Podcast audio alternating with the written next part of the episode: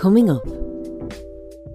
We know when we're children that if you see someone in pain, to help them. If you see someone doing something wrong to someone, help them. But we don't know that to our own self. And I thought, you know what? I might not fit into the box of a certain job anymore, but yeah, I'm going to create my own box with my own business. I don't need a self-help book. I need to understand what's happening in my brain.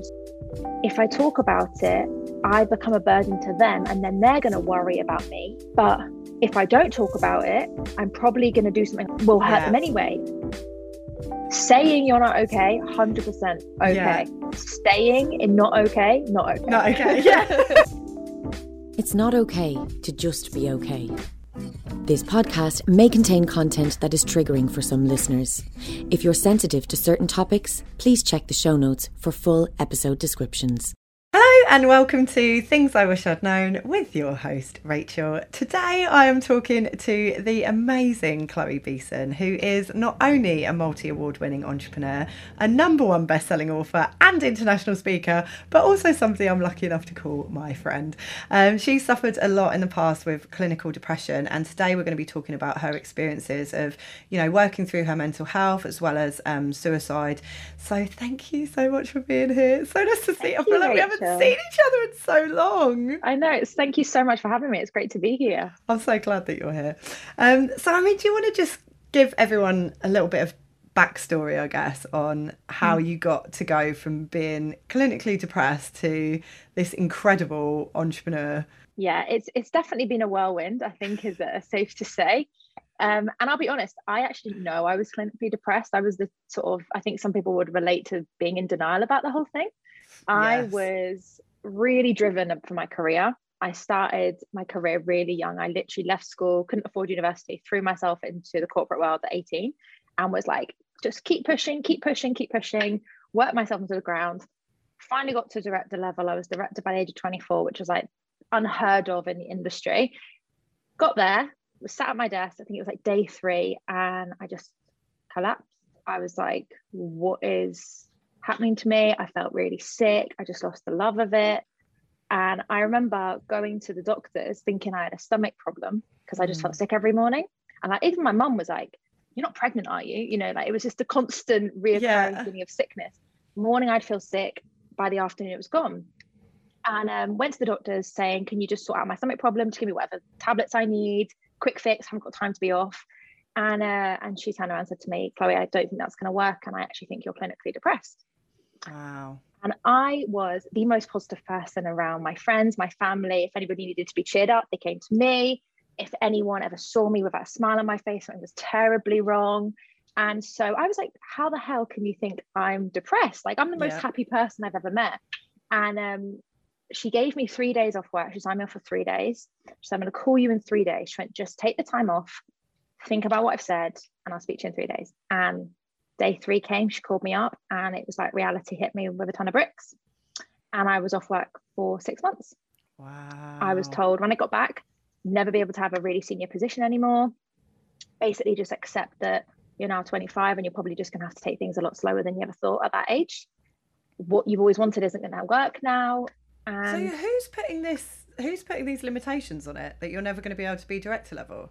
Is that from the company industry? Or the no. Okay. Yeah. The doctors were saying to be careful not to push myself back into it, because I felt guilty. I don't know if you've experienced this. When I was off work, I just felt guilty. I was like, oh my God, I felt so guilty. I was like, I don't look sick. Yeah. And my doctor kept saying, you need to leave the house. I'm like, but I can't leave the house because if people see me, I lived on a really small island where like everyone knew everyone. I was like, if I get seen, people are going to be like, well, she looks fine. So why is she off? Yeah.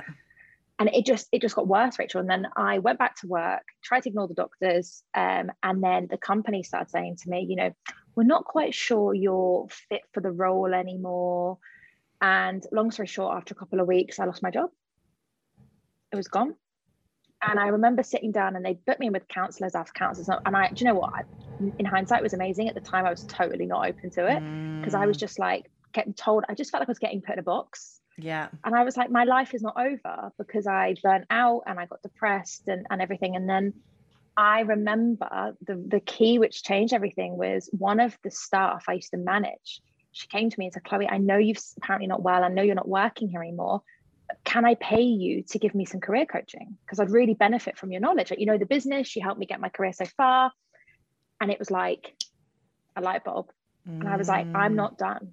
Yes. And so I was, yeah, the fire in my belly came out. I was like, this is not over. Like, I'm 25. What the hell? I'm not giving up yet. And which felt so ironic, giving someone career coaching at the age of 25, but it worked. She got promoted. It went really well. And word just started getting out. And that's where it all started. And I thought, you know what? I might not fit into the box of a certain job anymore, but yeah, I'm going to create my own box with my own business. And, you know, a couple of years later, 5 years later, business is booming. And I've just, you know, there's definitely not been, it's not all been smooth sailing or easy, but it's been so worth it. That's why I love our little meetings. Can just like offload on each other. I'm really stressed about this. You've got this, girl. You've got this. If ever there's a moment where you just need to be put back in check, it's like catch up with a friend that's been there, done that. Absolutely. I mean, that's just incredible, isn't it? And I mean, for people listening to this, because I totally resonate with that. I think, you know, so many people were shocked when I, including me, when I got my diagnosis. Like, what? But I'm happy. I'm like the fun one. I'm, you know, I've always been bubbly or like the one with the personality. Like, how am I depressed? What you know, that can't be true. Mm-hmm. And then suddenly it's like, oh yeah, no, I can't get out of bed and I do really hate myself. So yeah, maybe that. Yeah. Maybe there's some truth in it. Okay, docs. So then what was your journey? So obviously you've taken this 6 months off work. What was, you know, because that can't have been easy. No. Not at all. So what was the process of starting to heal for you from that kind of burnout, having those 3 days, speaking with, you know, feeling that ton of bricks land on you, of that realisation of, oh, okay, this isn't going to be a quick tablet and I'm back on, this isn't a, I've got a headache and I take an aspirin and it's gone. Exactly. And I think that's what I was hoping for. I really was, because my family, there's a slight history of mental health and mental illness in the family with like aunties and uncles having bipolar, and my mum had postnatal depression. She had depression when she was 11 and 18 and then postnatal depression as well. So I think, it's going to sound really terrible and I don't mean it to, I think I was almost a bit blasé about it because I've heard, growing up, I'd heard the words being thrown around. So I just thought, oh, I'm just another one of the family, you know. Yeah. I didn't realize the seriousness of it and the actual impact on my life, and realizing that from that moment, my life, oh, this is going to be something I'm always going to face, you know, it's always going to be part of me. And I think to come back to what you said, it was more a case of realizing that it is a journey. And it was like, you know, they talk about the stages of grief. It was like that. I was grieving the old me and the life I thought I had and the person I thought I was. And I went through, I mean, I could literally remember the minute of getting into rage, which is obviously one of the biggest stages of grief. And I was just like, I wanted to punch a wall. I've never been aggressive. And I was like, I remember burning my toast and collapsing on the floor with rage. I was like, where's this come from? You know, I'll just get another piece of toast. Like, it's not the end of the world. But it was just like so irrational. And I think the journey that made it different for me was I suddenly, and I know it's very cliche, but I finally got to know myself. I took time out to actually go like, what do I value? My auntie is a coach, career coach and life coach. And she just sat me down one day and she said, what are your beliefs? And I just looked at her and I was like, I'm supposed to have beliefs. Like, I have my own values. You know, I was so clueless because I'd kept taking on this person I thought I had to be to get where I was. I thought I had to do this for my parents. I thought I had to do this for my boss. I'd like, didn't really know who I was. I know that sounds really cliche, but I had to genuinely take the time out to say, right, what do I want in my life? Like, what do I value? And the depression part, I would say, didn't actually take that long to heal because I just took the time out and I really focused on myself. And, but the thing that I struggled with was the feeling of being selfish. And I kept saying to people, I feel like I've gone from being this selfless person, giving everything to everyone else. I stepped one foot towards what I want. And I was almost felt like the most selfish person in the world. And my doctor was saying to me, Chloe, you're not being selfish. You're actually only being a tiny bit less selfless, you know? And the thing that took me the longest wasn't actually the depression. It was anxiety. I'd never had anxiety before. But the way I always describe it, it was like the depression left, or simmered down, I should say. And then what happened was I became anxious and paranoid. How could I not know my brain? How could I be in denial? And then, as you can imagine, anyone that's faced anxiety, I start getting paranoid. Well, what if it happens again? What if there's something else going on in my brain that I don't know? What if I go here and somebody triggers me with this? And it was like this whole whirlwind of, I went from, because we know, we've both studied it, depression, anxiety are technically completely opposite ends of the spectrum. Yeah. But it was like they were blending. They went from one to the other very quickly. Yeah. And I was just bouncing between depressed and anxious, depressed, anxious. It was just like this cycle for those whole 6 months. Well, I think it's quite interesting that you said that, because I definitely resonate with that. And I think a lot of people that I work with, a lot of people that I talk to, all talk about that fear, that level of, okay, well, you know, I'm a bit better, but what if? You know, what if it gets bad again? What if something happens? What if I'm not better and I'm just imagining it? So, I mean, that 6 months, what were you said, like, obviously you felt a bit guilty, but you were just really focused on you and focused on healing. What kinds of tools did you use? What kinds of things do you think were really helpful for you? So I really did get into meditation. I know a lot of people say that, oh yeah, meditation, you have to do this to be able to heal. And I was not into meditation, yoga, any of the sort of the branded things that help you find yourself. And I don't mean that in a rude way, but I was very practical. I was a strategic thinker. You know, it was never really my sort of thing. But I did read a lot of books. And for me, I'll be honest, it actually started more with understanding my brain. I remember loads of my, like, people got wind of what I was going through and they thought I was going to be crying all the time. And I remember getting so many self-help books, and I remember being given one more, and my mum brought it in for me because I was staying with her at the time, and she literally passed me and I said, if I get one more effing self-help book, I'm going to throw it. You know, I lost it. It was like, I don't need a self-help book. I need to understand what's happening in my brain. So like the analytical part of me took over. I was like, it's a chemical thing. So I want to know biologically what's happening. And as soon as I started doing that, I actually studied psychology and like a home online diploma to just understand the brain. And that's when I realized that there was much more to it. And that's when I sort of opened my mind a little bit more to the less psychological, the less practical things, and actually just looking at, you know, what's the softer approach to help this? And I was continuing with a coach. I was having therapy sessions and I was just talking it out really helped. And it was only then when I started doing things like, I did an audit of my emotions, I did CBT, and I did all this other stuff that I thought I didn't know was right or wrong at the time, but it just, every step towards it helped. And I think just then I started getting into journaling, letting myself think and freely. And because I was very much brought up with no secrets, tell your parents how you're feeling, tell parents what's going on. And in my childhood, it was very much a case of sometimes I'd say the wrong thing and I get in trouble for it. So my brain was like, don't think that thing if it's not practical or going to get you the results or whatever.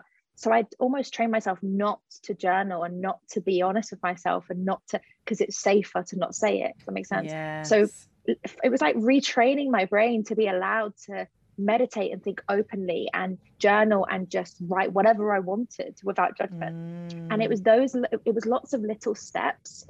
But getting into the practice of journaling and meditating did not come easy to me. It took me months to actually get the hang of it, because it wasn't like I'm just going to sit in the park and be like, oh, really calm. I'm not that sort of person. No, my brain's always a million miles an hour. But it was lots of those little things. And I think then slowly, like you said, one day I just felt better. Yeah. Not like, boom, I'm back. But it was like, oh, I didn't cry today, or, oh, I didn't feel low today. I actually felt okay. I felt normal. And that's where I started seeing it become a trend. Yeah, and how exciting is it that, oh, I feel a bit normal. Yeah. So strange. Like, yeah, it's really, really strange, isn't it? And I think it is an ongoing process. Like, I feel like the things that I'm doing now, because I think I'm quite different to a lot of people that I speak to. I'm 100% convinced that I'm going to cure myself. I love that. I don't think that I'm going to be stuck with this forever. I'm like on a mission. I just haven't found the exact, you know... started using this, I'm not going to talk about it publicly yet, but I've started using some like biohack stuff. Oh yeah, it's exciting. Because I just think if I can find the right balance of, you know, what I think are the four elements, which is, you know, the physical element, so anything to do with nutrition, exercise, like making sure your physical body, cellular health, like all that kind of stuff is like, you know, on point. Your emotional health, you know, struggle a little bit with that one. Like, it's a weird thing, isn't it? Because it's like you can teach all this stuff, but then when you try to apply it to yourself, sometimes it's still like, man, I still can't get to those certain, there's certain emotions that I'm still very guarded of. Yeah. And even when I sit in meditation or I try and welcome them or I try to, I'm still very guarded. I still find that some of those elements quite scary to go into, you know, especially around anger and certain levels of sadness and things like that. But I think once you can nail that, then you've got the mental, the mindset, the like reprogramming, the kind of like automatic negative thought stuff, like getting a handle on that and flipping it, reframing, all those kinds of things, and that, you know, neuro-linguistic stuff and all that. And then you've got the energetic, you know, the spiritual, that connection to something bigger than ourselves, to realising that, you know, I guess I have always been slightly woo-woo, but I'm probably getting more woo-woo as I go down this path. But it's like, you know, I do genuinely believe now we're sort of like antennas, human beings. Yeah. We're just sort of, you know, taking in electronic information, reading it, and then sending electronic information back out, you know. And I think if you can get the right balance of all of those things, meditation's like practicing being in a different room in the house, so that then the body starts to go, oh, actually, this isn't so scary, this feels all right. It's something, now I know a different state, and it can really help you to move forward. Yeah. And I think that the thing which you mentioned there is like, for me, it was like bouncing between each of the boxes. And it was like, as soon as I was in one box, I was expecting that to be the norm. And then the next day I was in the next box. And it was just constantly the uncertainty. And even after overcoming my depression, I mean, I'm sure you'd agree, like sometimes you have second episodes or third episodes, or it might go years. I had it like 3 years later, I was lower than I'd ever been, and I was suicidal. And it was, and I remember sitting there thinking, I thought I dealt with this. And it was a whole new emotion that I'd never faced, because like, our brains learn, don't we? And we adapt, and it's just layers to it. And I think it's sometimes just understanding like that, or you described it, makes sense. And I think knowing, for me, it was always knowing where I'm at, but, and this is kind of sensitive to say, but for me, it was about taking ownership of where I'm at. It wasn't like, not saying I deserve it, but also not putting it on anybody else, like saying, I feel like this right now. Like owning that feeling. Acceptance. It's just acceptance. Exactly. And I think that is such a key part of healing, is like two parts of acceptance. I accept this is how I feel now, but I also accept that I'm not going to feel like this forever, and that there are things that I can do that can help me to feel differently to how I feel in this moment.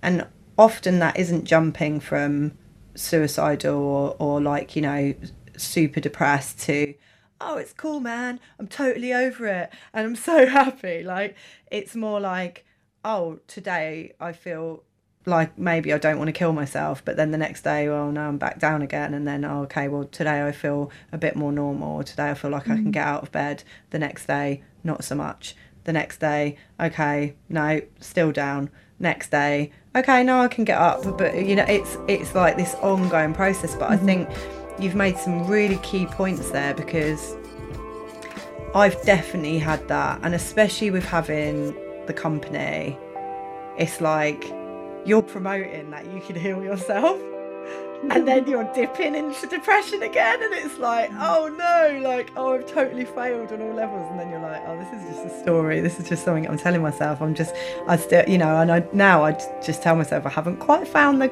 key. You know, that's all it is. I'm just looking for that key to fit the lock, and I haven't quite found the right one yet. For more information on how you can bring your happiness back, why not join Rachel's monthly membership or contact her via her website, www.welfordwellbeing.com. You've had this initial depression.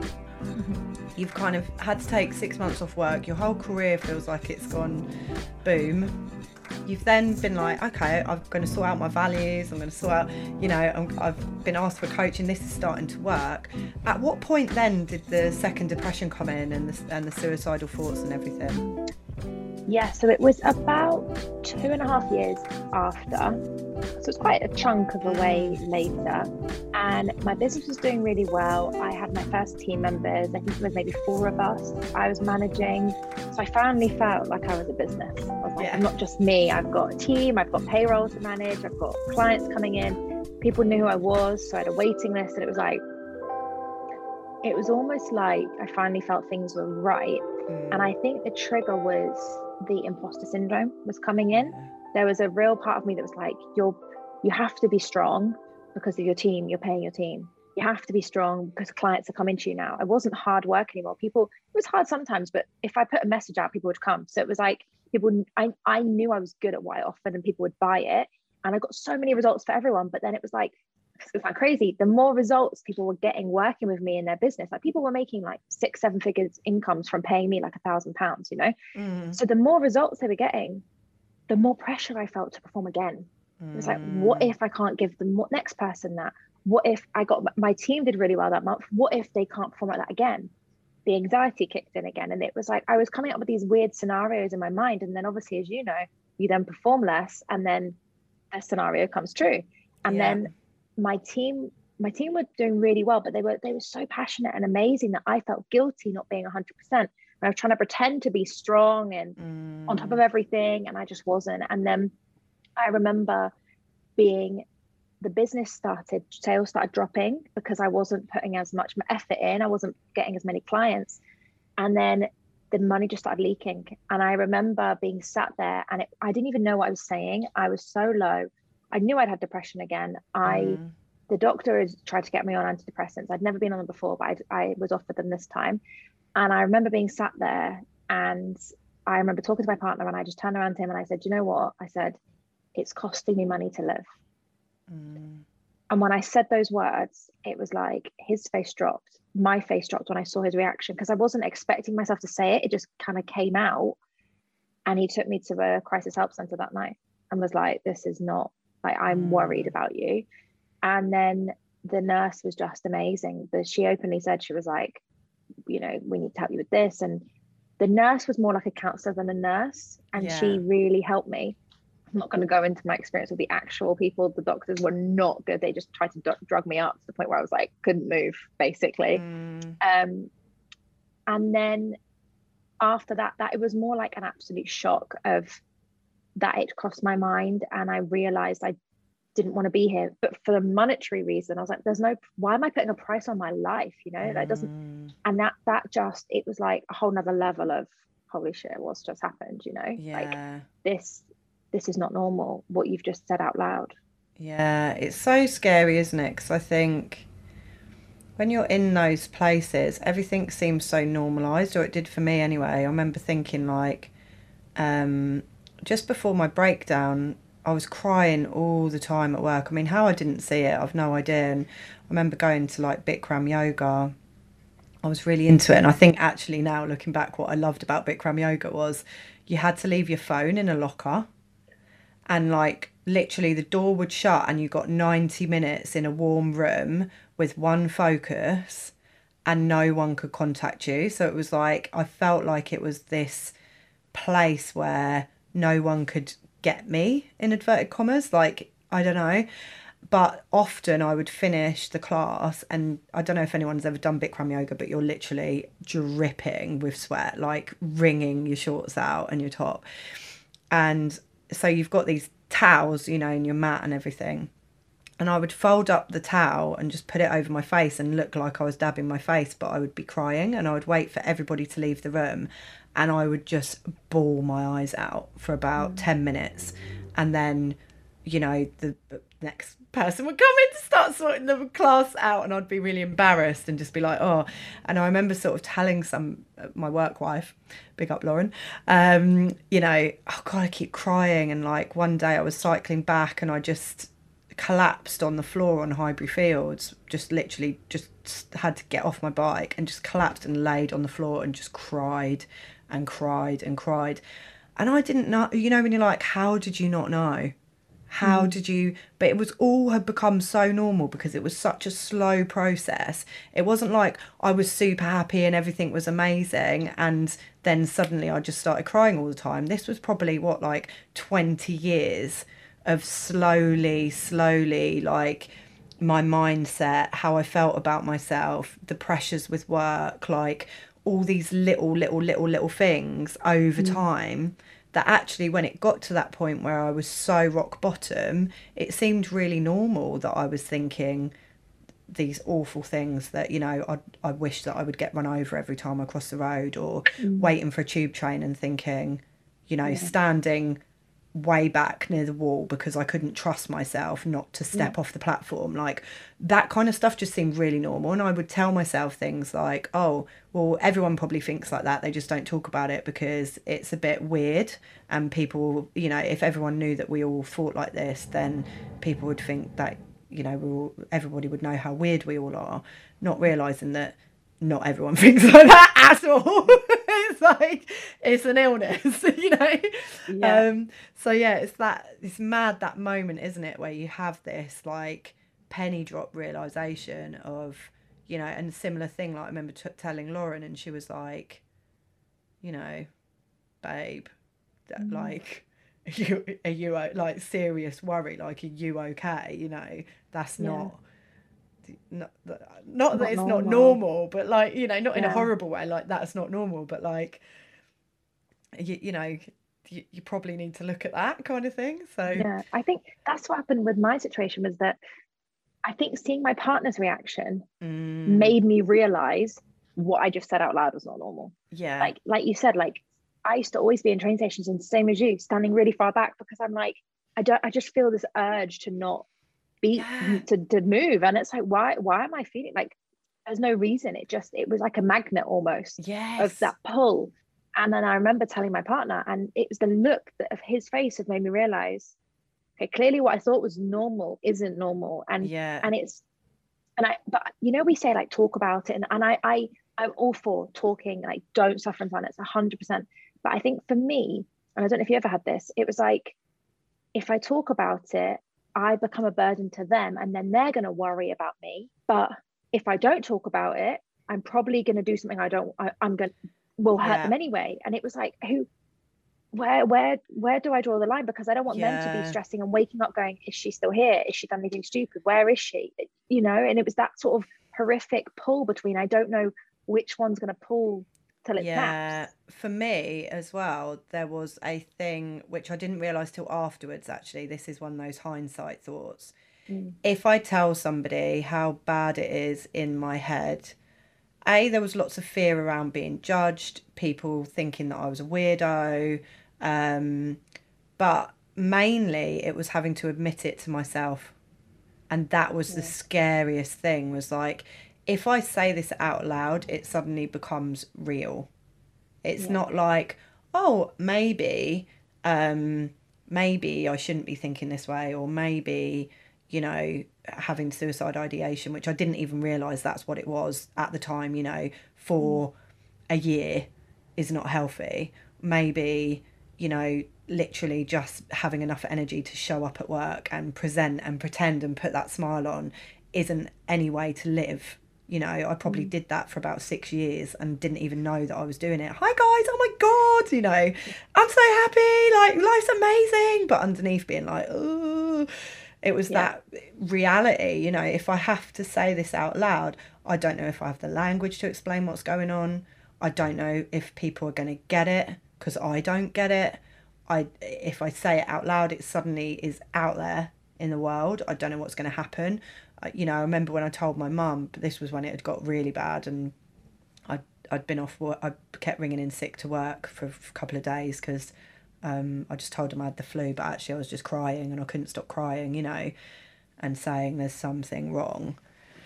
And then just saying, you know, saying to her, don't section me, you know, whatever you do, don't section me. I'm not mad, just like repeating it. Wow. I'm getting emotional.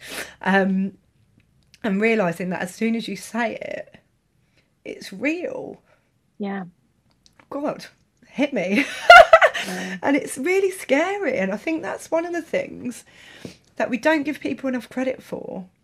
When they're in that space, that we're told it's okay to not be okay, and you can just open up, and you can just tell your friend, or you can just reach out, and people want to support you. But let's be real, people have their own problems. And actually... Yeah. You're so fucking scared when you're in that space that reaching out and saying to somebody that you love and care about, with the fear that they're going to judge you, and they're going to think something's wrong with you, and they're going to see this thing that you've been trying to hide from everybody, because you're like, oh my God, you know, if they just knew how disgusting I was, they're not going to love me anymore. Do you know, all that kind of stuff. And it's like, oh my God, you're so vulnerable. Yeah. And then all that, and it is our responsibility, unfortunately, because nobody else can know what's going on underneath if you don't tell them. Mm. But equally, when you're in that space, it's so scary. And it's so hard to know how to tell them because we don't even understand it ourselves. So it's like, man, how do I find the words? What if I say it in the wrong way and it sounds worse than it is? Or what if they take it in a way that is not as big as it is and they shake it off? Because I don't know if you had this, but how vulnerable you are when you're saying it. For me, it was like, I'm scared of how they react and how that's going to make me react. Like, like similar to you, when I remember telling my mum, and my mum's amazing now, but with her history of mental illness herself, she's built up a wall around her to protect herself. And I can see why. Like, it's hard. Back in those days as well, like, we're very fortunate now with what we've got, but back then. And I think seeing her only child, her only daughter, who I've always been close to her, have this, I think it was a crack in the wall she's built, as in like something that I've protected myself from for her has now affected my daughter. And it was the need to look after me. And so when I told her, it was like, she wasn't cold, but she's very quiet, because I could see that she was internalizing it. Like, how can I help her? But she's also doing her own battle inside, trying to handle it. And this again, all those thoughts almost stopped me telling her in the first place, because I was making it. I was so worried about, like you say, the judgment, but also how it's going to affect these people around me, not making them realize it's not about you, but I just need you to be there and listen and say nothing, maybe, you know. It was that weird, it's people say, like you say, it's okay to not be okay and talk about it, but it's one of the hardest things to do is to talk and find the words when you have no idea what's going on in your mind anyway. No. And you're it's such a different thing. I've realised, I was like, why am I getting so emotional? I was like, I need to stop booking podcast recordings when I'm due on my period. I love it. So I've spoken about this loads. Why am I getting so emotional about it today? And I'm like, okay, must be. Okay, it's that time. That time. But I mean, and it is emotional, you know, and actually I'm not in back. I used to think, oh God, I remember the first time I cried on a podcast. I was like, oh God. But now I just think it isn't, because it is real, you know, and actually, you know, all emotions are welcome, and it is scary. And when you think back to those times sometimes, and it's so far removed from where I am now, you know, and I think even when I have a dip now, it's almost laughable when I come out the other side of it. I'm like, call that a dip? You know, you do get scared, because you're like, you don't know how far down it's going to go, but then you're like, oh, that wasn't so bad, it's all right. But it's terrifying, and it's not, you know, you don't. Yeah, it's that weird thing of just being at such a low point yourself and having such a low bar for yourself that you don't want to bring. I don't know, I felt a bit like that. I don't want to bring other people into this, you know. But I think it is definitely what you said around, like, not wanting to be a burden, not wanting people to worry, you know, all that kind of stuff is so prevalent. Don't forget to meet us over on YouTube for the uncut video version and additional content of all episodes. You can find the link in the description.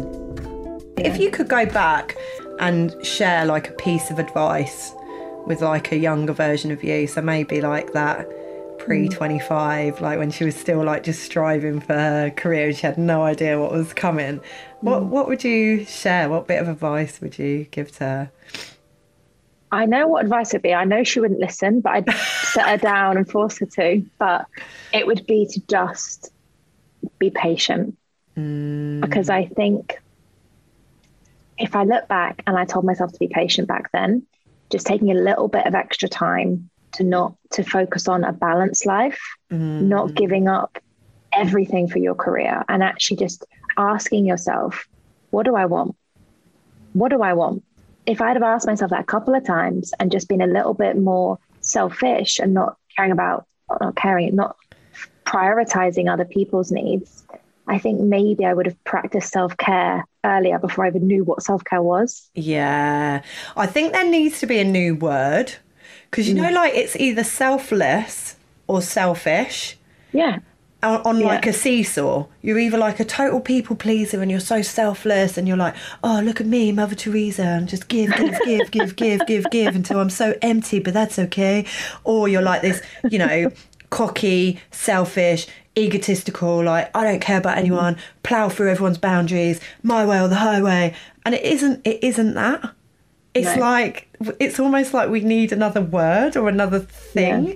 And like self-care seems to have become this kind of like buzzword where it's like, you know, and I'm not anti having a nice warm bath or, you know, going and getting a massage or drinking that, you know, spiced pumpkin latte or whatever and making it look pretty for Instagram if that's your hashtag self-care. But equally, you know, sometimes self-care is having that difficult conversation with somebody because you've got this awful shit going on in your head and you don't know how to deal with it, or showing up working through trauma in therapy. That's not Instagrammable.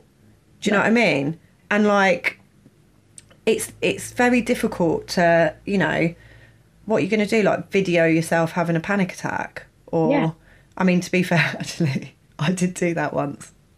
Oh, wow. I can't watch it back. I see it occasionally, like, you know, when you're looking for something through your phone and I'm like, oh. Because I kind of wanted to see, like, it wasn't really about posting it, but I kind of wanted to see. It's so weird, isn't it, when you're in those spaces and then you come out of it and you feel better, so you sort of forget. And I kind of wanted to see, like, out, what is happening and where's my mindset and what am I thinking, but then I've never been able to watch it back. Yeah, one day we'll do a big reveal. Yeah, oh God. I don't know if I'd want it. It's that weird thing, isn't it, where it's like, what's the balance between gratuitous kind of clickbait, like, ooh, look at me, I'm having a panic attack, and genuinely, this is what happens that you don't see. Because I think this is the other problem with depression and panic attacks and anxiety and all this kind of thing. Lots of times people would be like, but Rach, you're so happy, and it's like, yeah, because you see me when I'm in a good space, because I'm out and about. If I'm not in a good space, I'm making an excuse of why I can't come. Oh, sorry, I've got to work, or this came up, or you know, my cat died or whatever, and I'm not going anywhere, I'm in bed. You know, and you don't see that bit of it. So it's often like the Instagram lifestyle, which we've all seen and we've all seen a lot of. It's like, if you're posting, you're okay, you know, and I do that in a way of like, you know, hashtag living the best life, that kind of side. Yeah. I mean, like, but if you're not posting, that's usually the sign when things are not well. But it's like, the way I always look at it, when it comes back to what you said, is a case of who's it benefiting. If people are sharing that, this is how a panic attack looks like, and they're doing it for the ultimate benefit for themselves, as in like, buy from me, learn from me, know me, you know, like me, look after me. If it's for me, then for me, that's not it. If it's a case of helping people see that what they're experiencing is normal or not normal, but they need help, or if that's where your heart is, then that's what's needed. Yeah, and I think there's definitely that thing, isn't it, of like, why do you put something out, and why do you and I think always, well, for me anyway, definitely one of my main things is like to try and be as truthful as possible, and to try and be as open as possible, because I think that's when it really connects for people, because you're not kind of trying to put some shiny fucking sticker over depression, like, oh, and I, you know, that whole thing, like, it's okay to not be okay. Like, I get the premise behind it of like, you know, it's okay to not be okay, like, talk about it, blah, blah, blah. But I'm like, it isn't. Yeah. It isn't okay to not be okay. It's fucking shit. It's always it's worse than that. It's like, it's so awful. You can't. It's like such the pits. It's the depths of like awful. And I don't think okay is what we should be striving for. Yeah. Do you know what I mean? I don't want to. I think for years I flitted between feeling awful and then feeling like fine. Yeah. And then back down to like, really not coping, and back up to it's all right, it's okay, life's all right, don't want to kill myself, so, you know, winning. It's like, you know what I mean, it's like there is happiness, you know, there is like joy, pleasure, excitement, like, but why aren't we like striving, like, instead of just striving to be like, oh, how's work, all right, how's life, fine, How's your love life? Yeah, it's okay. How's that? Oh, yeah. It's like, that's not we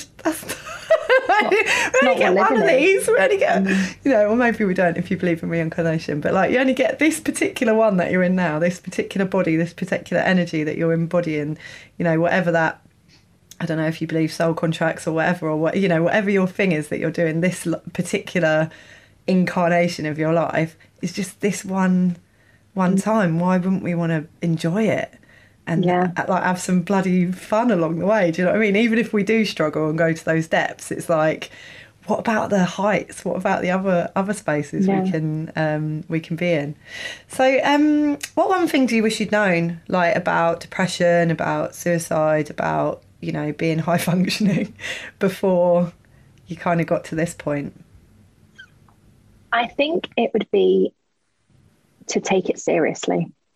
And I don't want that to sound like I don't take it seriously, but because it was, I don't know if any of you guys experienced this, but because it's all over social media, and my business is teaching people how to market on social media, so I know how it works. Yeah. But if anyone does, it's me. But it's all over social media. So, and the public eye, and I love that because we're talking about it, but it's normalizing it, and it's sometimes making it not as serious as it is. And I think because I was surrounded by it with my family, okay, social media wasn't big then, but I grew up hearing about what depression and seeing people with bipolar and seeing people who are really low. It was like, when I felt it, it was like, oh, I'm just like one of them. And I didn't take it seriously. So something I wish I'd have known was how to handle it, to take it seriously. Like if, for example, if someone, we know when we're children that if you see someone in pain, to help them. If you see someone doing something wrong to someone, help them. But we don't know that to our own self.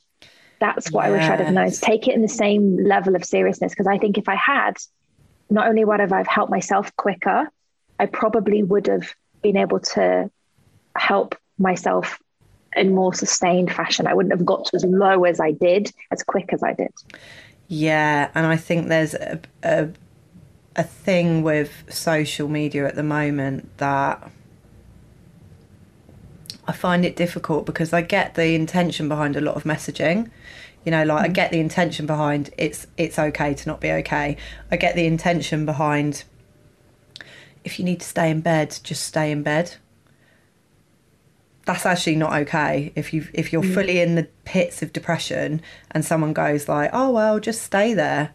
Like, you have to fight your way out to get, or in my experience anyway, to get out of bed. So if I started, you know, I feel lucky that actually Instagram and stuff wasn't so prevalent when I don't think Instagram even existed when I was really ill.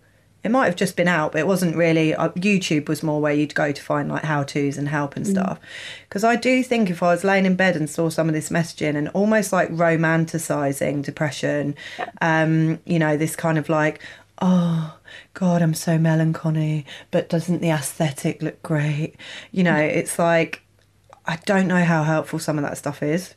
Yeah, I think it would have been really damaging for me if I'd have seen what I see now when I'm at the depths I was at. Yeah, it's difficult, isn't it? Because I think a lot of the time the intention behind what people are trying to say is well-meaning, but the message sometimes could be misconstrued in different ways. And this is where it's so tricky, because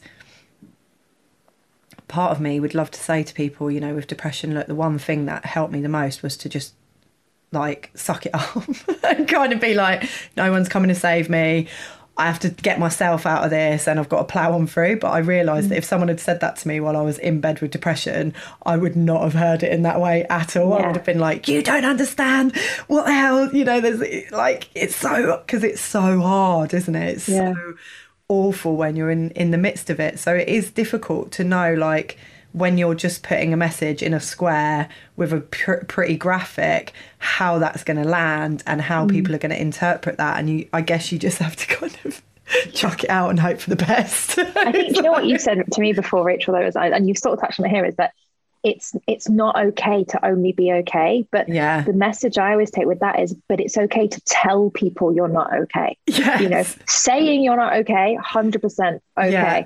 Staying in not okay, not okay. Not okay, yeah. That's exactly it. That's exactly it. And that's why we talk about it so much, because we've both been there. And I think The one thing that I did, which I actually forgot until you just talked about it then, was I had family members that told me to snap out of it. I had family members that were like, just get out of bed. And I was exactly what you just did. You don't understand, you know, I can't. But one thing I did do was I found the little wins. So it's like one day I remember going to the shop, which was only in my building. I didn't have to leave the actual walls, was to get sugar. And I remember literally going downstairs to buy some sugar. That was my big win. I ran back into the house. I was so nervous and so anxious, but I was like, yes, a little win. I got out of bed today. I showered today. And it was the little wins that made it feel like the teeny tiny steps that people now, when I talk about it on stage, people laugh about. But that to me, literally one of the first days was getting from the bed to the couch, and I lived in a studio flat. I didn't even have to change the room. But that was my win. And it's just little things like that. I think made a difference to me as well. I remember literally being so stoked that I managed in one day to just, because when I was staying with my mum, there's quite a lot of stairs. I'm trying to think how many stairs there are actually. 1, 2, 4 flights of stairs to get to the room that I was in. So to get to the bathroom was like, God, you know. And I remember going and having a shower and getting dressed, and it was 5 p.m. And I remember being like, yes. Done it. Still daylight. It wasn't winter, thank God. You know, still daylight. And I actually dressed. And then it was 3 p.m, you know, and managed it or whatever. And you're like, yes. Then it seems so weird now that you're set, you know, because it's now I just get up and go and brush my teeth, whatever, go to the toilet. I don't even think about it. You just do it. But when you're in that depth, it's like, because I feel like it's almost like you, or I did anyway, every little stage of what you've got to do is a thing that you've got to do. So rather than just getting up and going to the bathroom, it's oh my God, I've got to pull the quilt off myself, and then I've got to sit up, and then I've got to move my leg, and then I've got to move my other leg, and then I've got to spin round, and then my feet are touching, get my feet, you know, shuffle my bum to the edge of the bed till my feet touch the floor. Oh, God, I'm tired even just thinking about that part. And now I've got to push my body somehow into an upright position, and then it's one foot in front of the other for however many frigging steps that is. And then am I even wearing clothes? Oh God, now I've got to think about what all the different layers of clothing that I've got to put on. Do you know what I mean? Rather than just everything. Doing it, it's every little thing is a thing. Yeah, exactly. But it's just being kind of ourselves to it. That's the thing for me. It was and actually just allow yourself to celebrate those little things, no matter how weird it feels, no matter how alien, or no matter how much you think, for God's sake, Chloe, why are you thinking like that? It's so, you know, that you could have done that 2 weeks ago easily. That doesn't matter. It's today. Yeah. And it's just take every day, every tiny step, whatever you need. Absolutely. Oh, it's been such a joy to talk to you. It's just been so nice to see your face. I feel like I haven't seen you for so long. Ages. Thanks, COVID. But we're here. We're still here. If people want to find out more about you, Chloe, what's the best way for them to come and find out more about your work and how they can get in touch with you? Probably anything on social media. So Facebook or Instagram, it's just Chloe Beeson Official, or just my website, chloebeeson.com. Check the links below, everyone. Thank you so much for being here, and thank you for being so honest and sharing so many tools. I think this is going to be an incredible episode for so many people. I think they're really going to resonate with it. Thank you, everybody, for listening. Sorry that I cried in this one. Actually, sorry, not sorry. I'm not really that sorry at all. Exactly. And thank you, Rachel, for having me. Thank you so much for the amazing platform. What the message you're sharing is so incredible, and I wish this podcast was around when I was facing it. Well, I know it will help so many people. That's what I'm hoping, is that, you know, it will just help people out. And to all the listeners, as always, thank you so much for being here, and I will speak to you again soon. Much love. We hope you've enjoyed listening as much as Rachel enjoys making this podcast. Why not share it with a friend in need of some heartwarming inspiration? And if you really love it, drop us a review on Apple Podcasts, as it really helps us reach and inspire more people. Thanks for listening.